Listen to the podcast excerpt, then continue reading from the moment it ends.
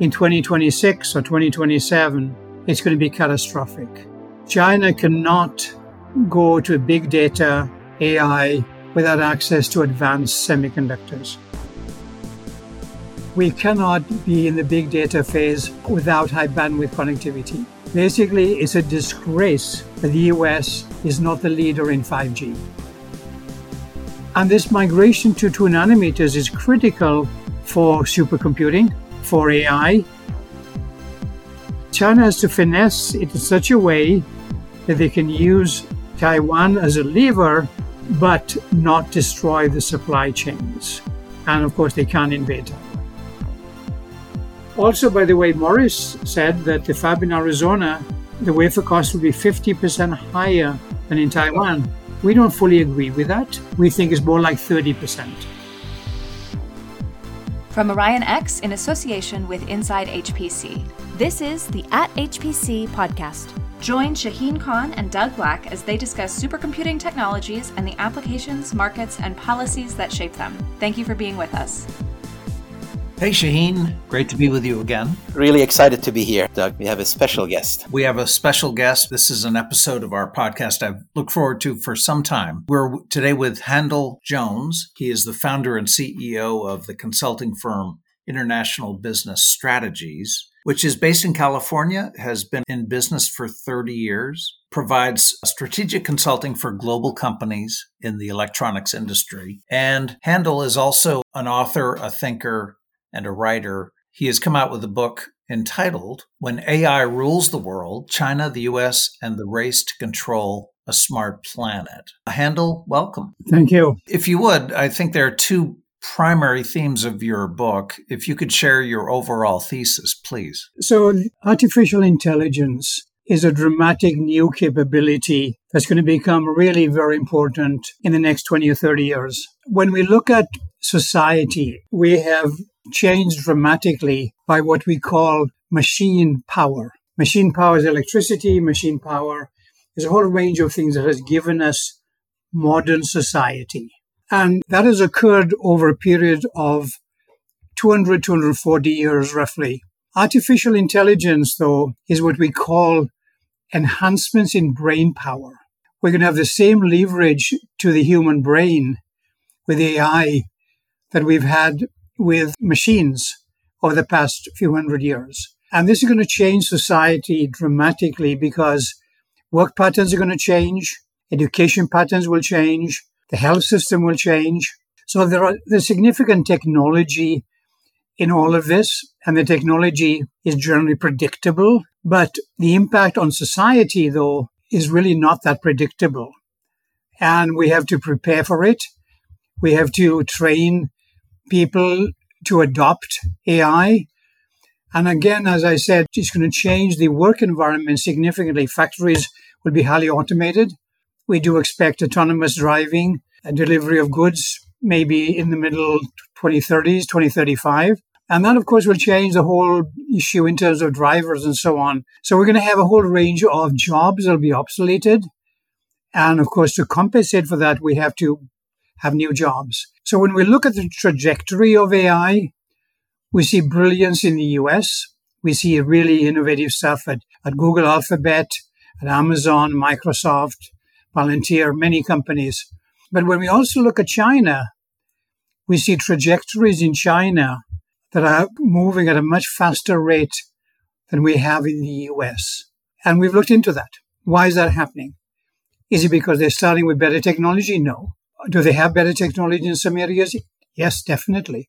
But a key part of it is the role of government support. And government support in China is in two areas. One is in terms of supporting development of technology, building companies. That's the supply side. And that's the side that we generally see and we say, okay, it's unfair trade practices, etc. But that's the side where there's a lot of focus going on. But the other side of China is they create markets. And that is actually pretty dramatic. You know, the normal approach is the Hayek principle. Corporations develop markets or markets emerge and they drive corporations.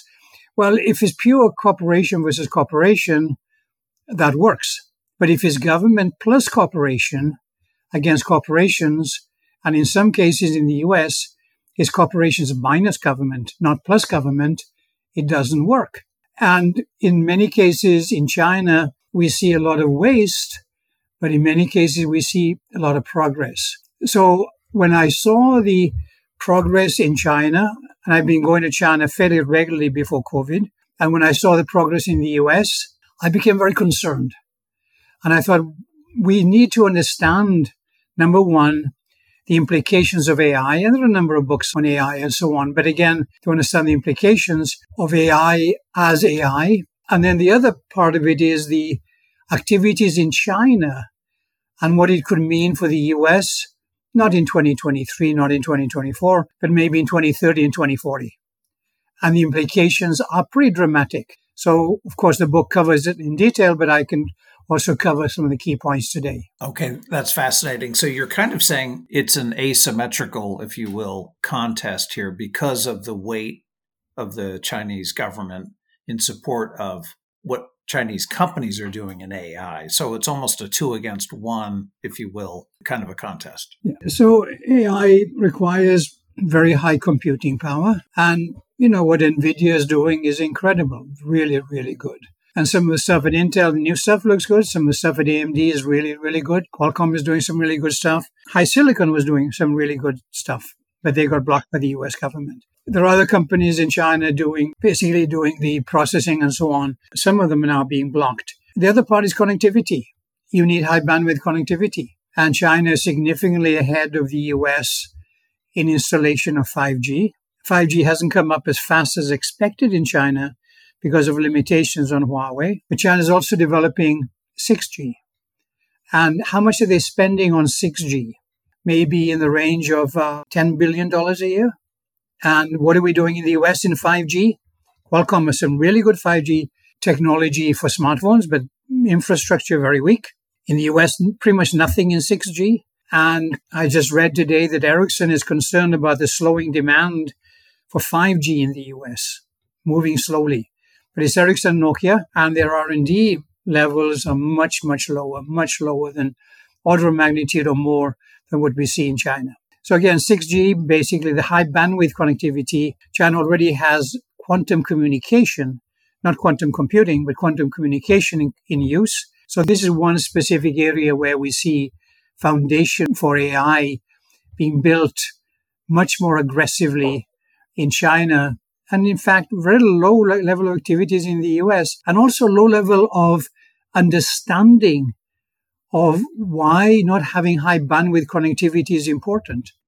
This is a great setup for a whole lot of discussions. One of the big differences in the two approaches to the market, of course, is the US tends to be more market driven, not immune from government interactions and acceleration, but substantially market driven. And China appears to be more substantially government driven. And if so, then maybe it's okay that there is no demand for 5G or there is little demand because the market doesn't see particular use for it. And we should not push a technology that doesn't have any more use than it already is adopted by the market. Well, I agree that the US is market driven, and that can work in many situations. However, though, if there's a need for large capital investments, the system doesn't work.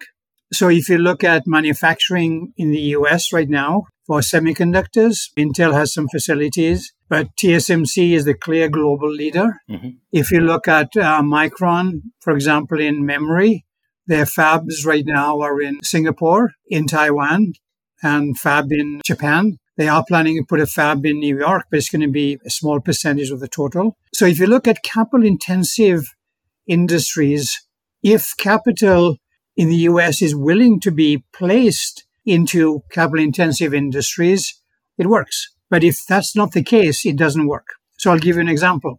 China right now is the leader in battery technology. CATL is something like the 30 or 35% of the battery sales for EVs. I think, my opinion, EVs are the future. But mm-hmm. US has no significant battery company. And not only has China government supported the establishing of battery capacity in China, they've also supported the establishing of access the materials, lithium, the cobalt, the nickel, whatever you need. So they're very proactive in supporting the supply of capital for industries that will be important in the future. So right now they were stimulating the demand for EVs.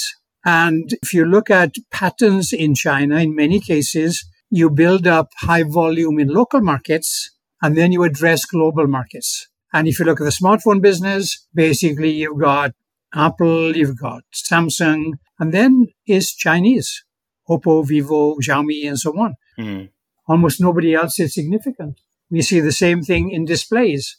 Originally, display technology was in Japan. Then basically it went to Taiwan and also South Korea. But right now, the largest capacity in output is from China.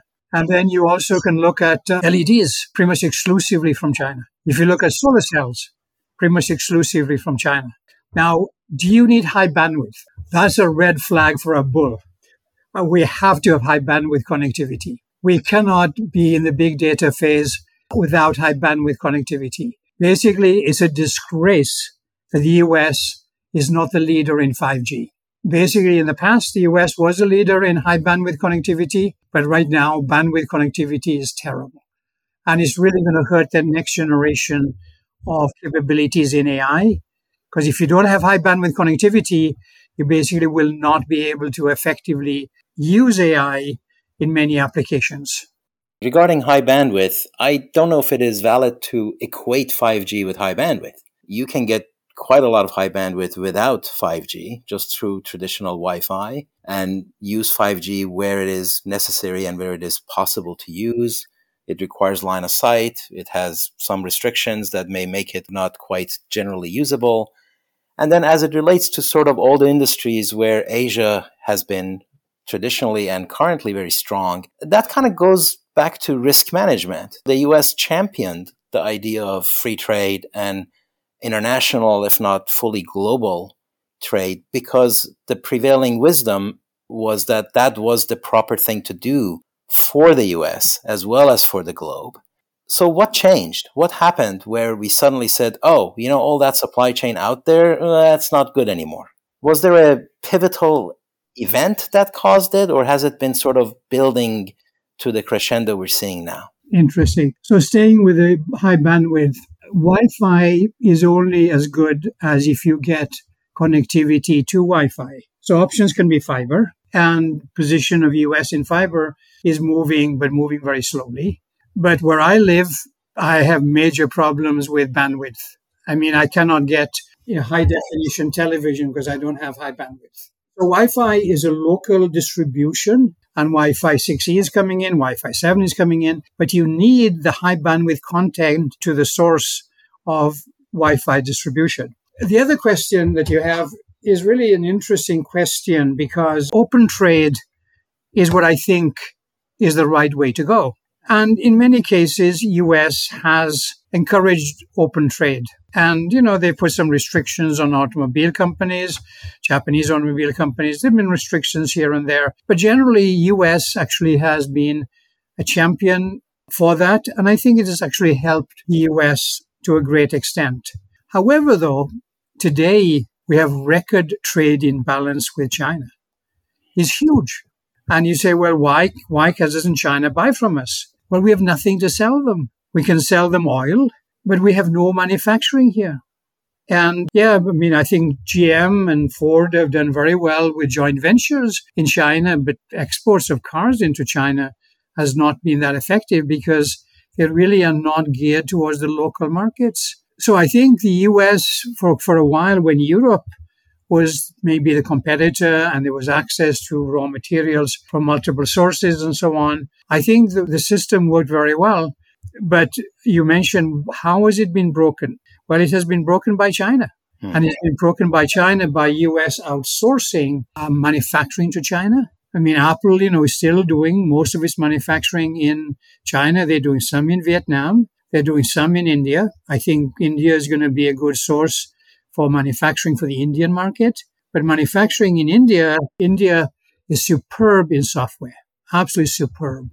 And we think India can be a global leader in AI. But I put a small factory up in India And frankly, logistics and supply chain capabilities in India will take many years to develop. Mm-hmm. Yes. So I think uh, it's a very good question. And again, how do we reverse it? Do, will the CHIPS Act do it? What do we need to do in the US to reverse it? So as you probably just saw, Stellantis just moved Jeep manufacturing out of Illinois to Mexico. And also BMW have now moved some of their manufacturing of EVs to Mexico.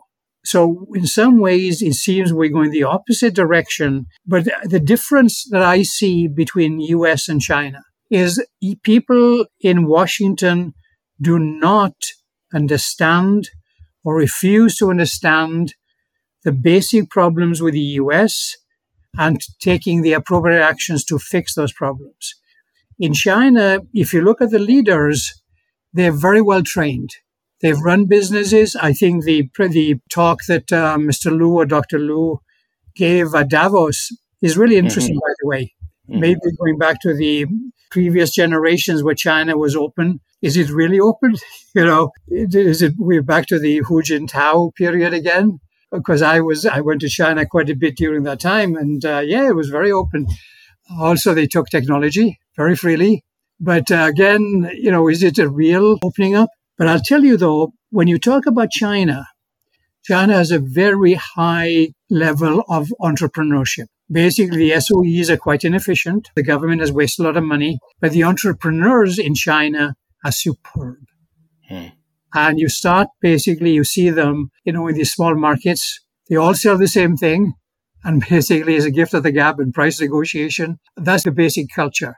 But the education system is becoming quite good. There are many, of course, many top uh, people in industry who were trained in the US and also in other countries. But their top leadership is actually very astute, very smart, and very battle trained.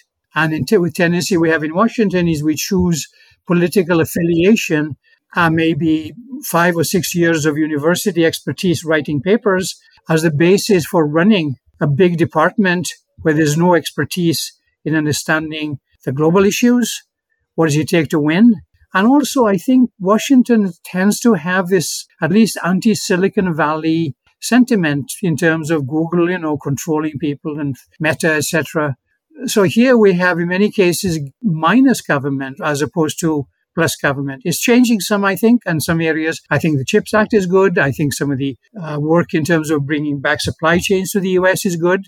But there's a lot of work we have to do. And again, I think we have to be very honest about exactly where we're at and trying to slow down China is actually having an impact, at least in the short term. Hmm. Yeah, it's very interesting to watch, read about the TSMC experience of building fabs in Arizona in the US because they're having a very difficult time putting together the skills needed in chip manufacturing. It's something we've outsourced for decades and we don't have it. So they're they're creating all sorts of incentives for TSMC employees in Taiwan to relocate to the US. And it's, it, it really points up some of these issues that you're talking about. I'm interested, Handel, though, in your thoughts on just at a very tactical level, the administration's restrictions on certain semiconductor exports to China. And if you think that's an effective response or really just a short term kind of a stopgap thing. And second part of that question would be what do you have thoughts on what China might do in response? So we spend a lot of time on the these regulations, and the BIS resolution or regulation of October 7th is not having a big impact on China in 2023 and probably will not have a big impact in 2024. However, though, in 2026 or 2027, it's going to be catastrophic. China cannot go to big data AI without access to advanced semiconductors. And what do we define as advanced semiconductors? Well, basically, it's two nanometers. The H100 of NVIDIA, for example, China has to have access to advanced semiconductors. So it's being glossed over right now because I said uh, China can get away. It doesn't need the advanced semiconductors in 2023. So the number one problem in China right now is controlling COVID. And number two will be basically stimulate the economy. 3% is really bad. And they said 5.5% at the beginning of last year. So they have to have like 5.5 or 6% growth this year. And then after that, we think that China will start basically taking some actions against the US, maybe towards the end of 2023, beginning of 2024. But this BIS one, it limits uh, NAND product manufacturing in China for 128 layers and above. It limits the DRAM 18 nanometers, 17 nanometers, 18 nanometers half pitch. Those are going to basically close down Yangtze Memory and CXMT, probably potentially the Samsung facility in Xi'an, the SK Hynix facilities in um, Wuxian also in Dalian. But the other one is basically lack of access to two nanometer, or they say gate all around, which in the case of Samsung is three nanometers and TSMC two nanometers. So Samsung is starting three nanometers this year. TSMC two nanometers is 2025. Apple is the first customer, Qualcomm probably second customer. Then you got AMD and NVIDIA. And this migration to two nanometers is critical for supercomputing, for AI. And of course, the uh, DRAM, DDR5, for example, which uses EUV, China cannot have EUV, at least at Samsung, but not at Micron. That again is critical for supercomputing and AI.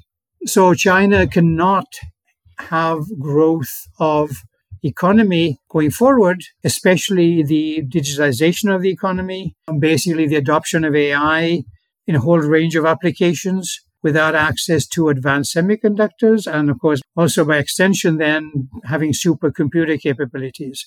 And supercomputer capabilities, you know, maybe you define it as what NVIDIA does and what Cray does and so on. But actually the smartphone, because the smartphone will have supercomputing capabilities in 2028, 2030 compared to what you have in the big systems today. Yeah, so I think it's going to be catastrophic and China will strike back. Uh, the first approach is basically to do an olive branch. You know, we're going to be open, let's get industry support. But Washington especially some of the um, right wing Republicans, are very, very anti China. And basically, they're planning on increasing restrictions. So we have a business environment which operates at one level, and then we have the political level which operates at another level. And how the conflict at the political level will unfold is really unclear, but China will fight. And of course, Taiwan is in the middle. Taiwan cannot be destroyed. The concept that there'll be a preemptive strike on TSMC, that is ludicrous. Basically, China, the whole world needs TSMC. And if TSMC is destroyed, China, again, will not be able to uh, have its advanced technology. So China has to finesse it in such a way that they can use Taiwan as a lever, but not destroy the supply chains. And of course, they can't invade Taiwan. So how it's going to work out is an interesting issue, and it's really above my IQ level. Maybe there are more facts, more data, but frankly, it's a big issue in the industry. It's a huge issue, and people are talking about it all the time. How significant is it that TSMC is building fabs for advanced chips in the US and Japan? I mean, this could kind of diffuse Taiwan on the supply chain side as far as TSMC goes, possibly over the longer term. And you know that would have major implications for Taiwan national security and what, the scale of our involvement and so forth and so on. I, I would assume. Well, the fab in, in Japan is 28 nanometers, and it's really mainly for Sony. They might do maybe around um, 40,000 wafers a month. They might do 16 for so on, but it's going to be about 40,000 wafers a month. And very expensive, by the way, 5 billion. If you look at the 28 nanometer capacity globally, right now it's about 300,000 wafers a month. And we see another 300,000 wafers a month being added. Actually, more than 200,000 in China. In terms of the fab in Arizona, you know, it's, it's good. However, it's going to be 4 nanometers and 3 nanometers. And in Taiwan, TSMC runs its 5 nanometers, 4 nanometers, 3 nanometers in the same two fabs. And capacity is about 150,000 wafers a month, 150,000 wafers a month. And so they're going to be adding 40,000 wafers a month. In two nanometers, which TSMC is bringing up, and that's now being, you know, they've assured the Taiwan government that will only be in Taiwan. Uh, Apple will use it in 2025 when the fab in Arizona comes up. That's going to be another 150,000 wafers a month. So in 5432, in 2026 or 2027, TSMC will have 300,000 wafers a month, and Arizona's 40. Okay. So it really doesn't move the needle much. Yeah, it's Yeah. a good, good first step, a good gesture. Also, by the way, Morris said that the fab in Arizona, the wafer cost will be 50% higher than Yes. in Taiwan. We don't fully agree with that. We think it's more like 30%. Mhm. And what's the big difference? The big difference is utilization of equipment because equipment is about 65% of wafer cost. So depreciation, 65% of wafer cost. So if, if equipment throughput is lower, then you'll have higher wafer cost, but it's going to be about 30% higher in our opinion. Labor is going, labor is not important, but the equipment throughput and probe yield, those are the critical factors. One question we haven't talked about is the demographics challenges that China is facing. How do you see them addressing it, and how does that change the dynamics of all of these? It's a pretty significant problem in two or three respects. One is that when we look at the number of graduates in China, about 10.8 million last year, 50% female. And what they don't want to do, you know, their parents, a single child, the parents have sacrificed a lot. What they don't want to do is stop and have a child. And before, you know, and there, are- there are more males in uh, China than females. But basically, if the, if the male is not educated, if they can't provide support in terms of an apartment and so on, there's less interest by many women in getting married. And the career opportunities are opening up in China. So that's one set of dynamics. The other one is that the number of people required to be employed in factories is going to drop 100 million or more. And basically, if you go to autonomous driving, you won't need drivers. And of course, recently China hired a lot of people, you know, maybe 100 million people to do testing of COVID. All that has stopped. So China is going to have a huge employment problem over the next few years. The fact that population is declining is a problem because they don't have a big pension system, so you don't have a huge pension penalty. And of course, COVID has helped a little bit in that arena. But I think the uh, the structure of population is changing. You know, the education system right now in China is intense. If when you're 16 years old, you're in the top 10%, you can go to school six and a half days a week.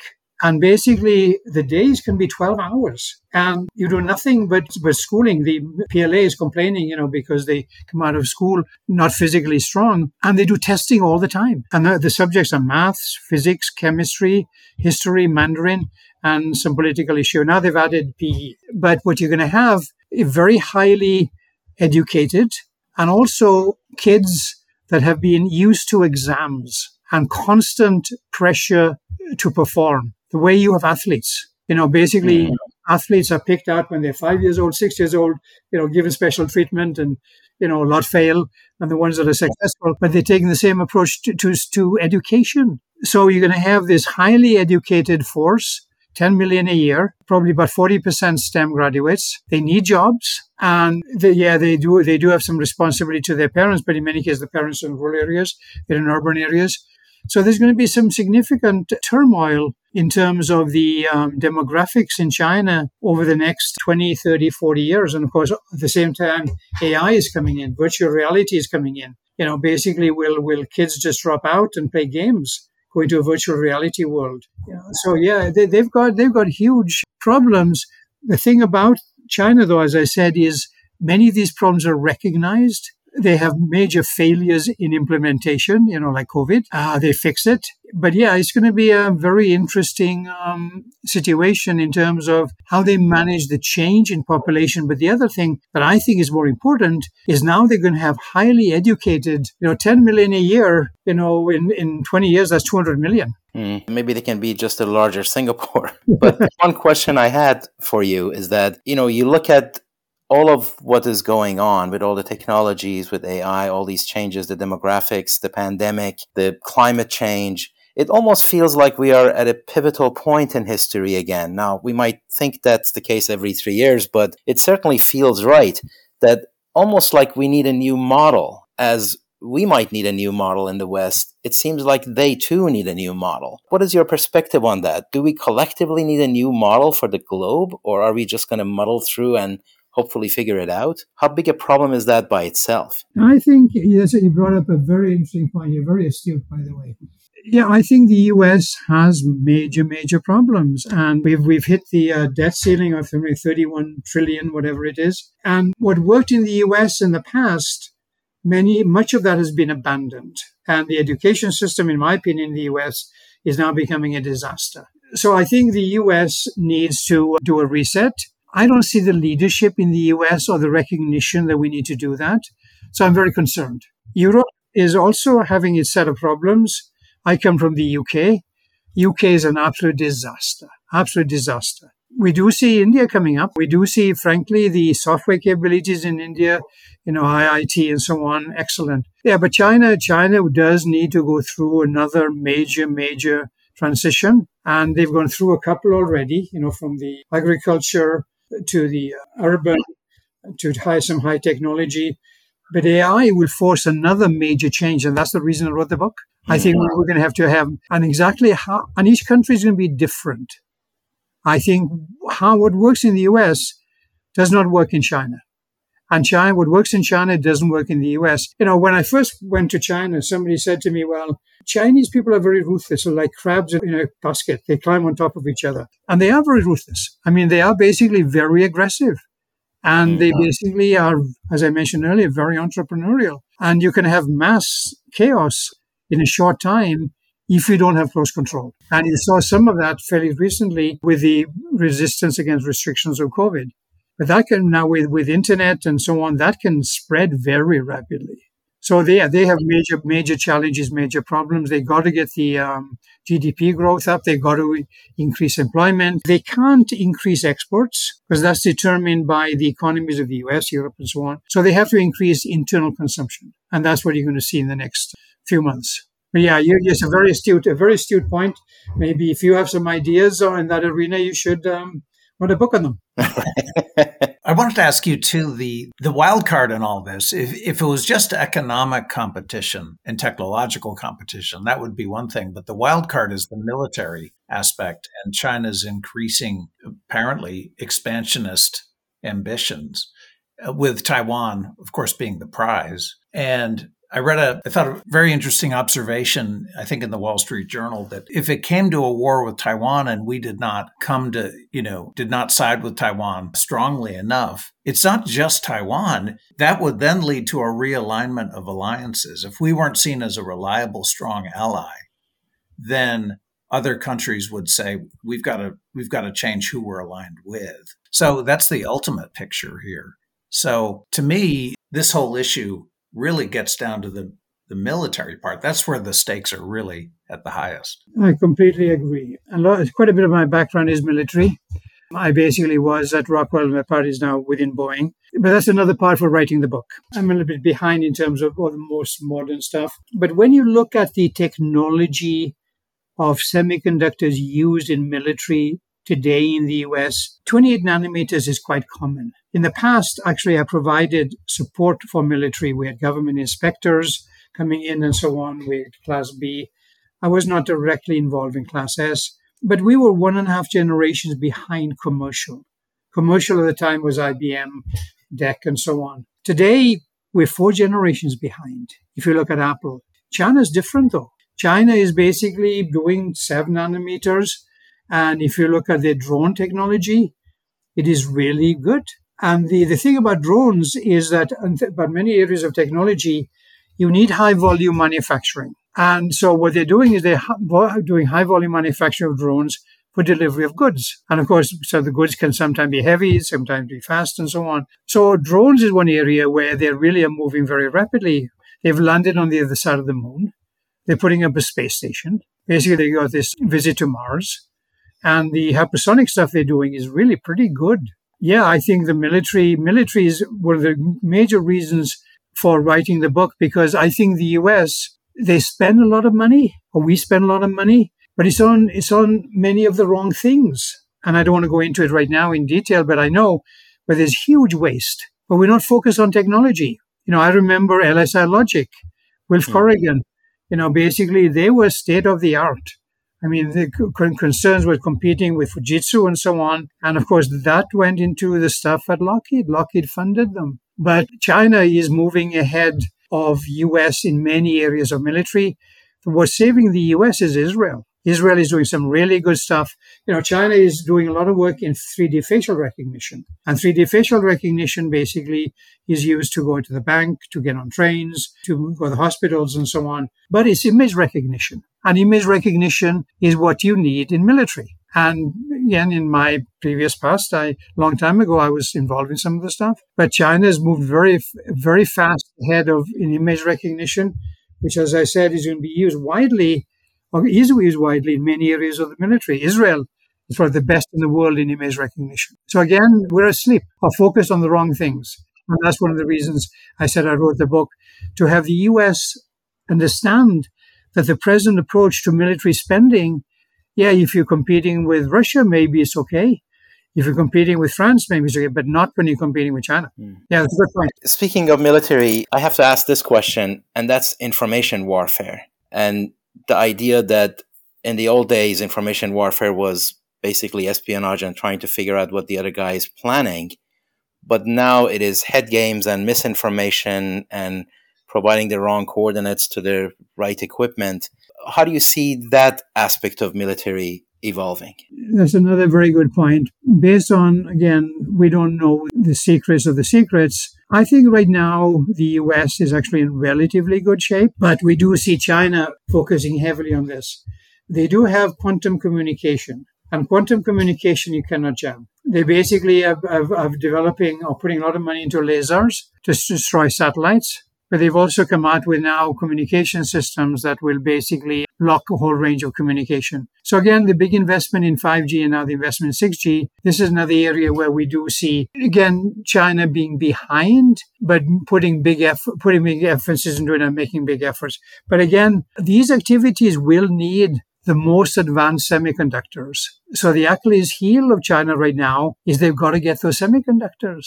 So without them, basically, there's no real threat. But can China, will China allow the US to have advanced supercomputers and semiconductors where they will not have them? I think the answer is no. And again, this is contentious. This is my opinion, but we will know though in three or four years this is not a decade decision, or maybe we'll even start knowing the end of this year or next year. But yeah, that's another good point. We're, we're in we're in a new world, and again, you know, if you have these communication capabilities and you send in a swarm of drones and drones that can go around corners and so on, I mean, you can destroy carriers. You can destroy basically much of what we position right now as major part of our military capability. By the way, what would China's retaliation be? We certainly have heard discussion about restricting their exports of rare earth minerals, but is that would that be the main retaliation? You know, the, the speech in Davos was surprised us a little bit, frankly, because this is now showing the olive branch, but the trade imbalance is huge. I mean, a record trade imbalance. So they can put tariffs on on many of those goods. They, they might not block them. They could put tariffs on those goods. They could limit imports of some products into China based on um, safety issues. They can, again, I said, limit exports in terms of doing additional testing and so on.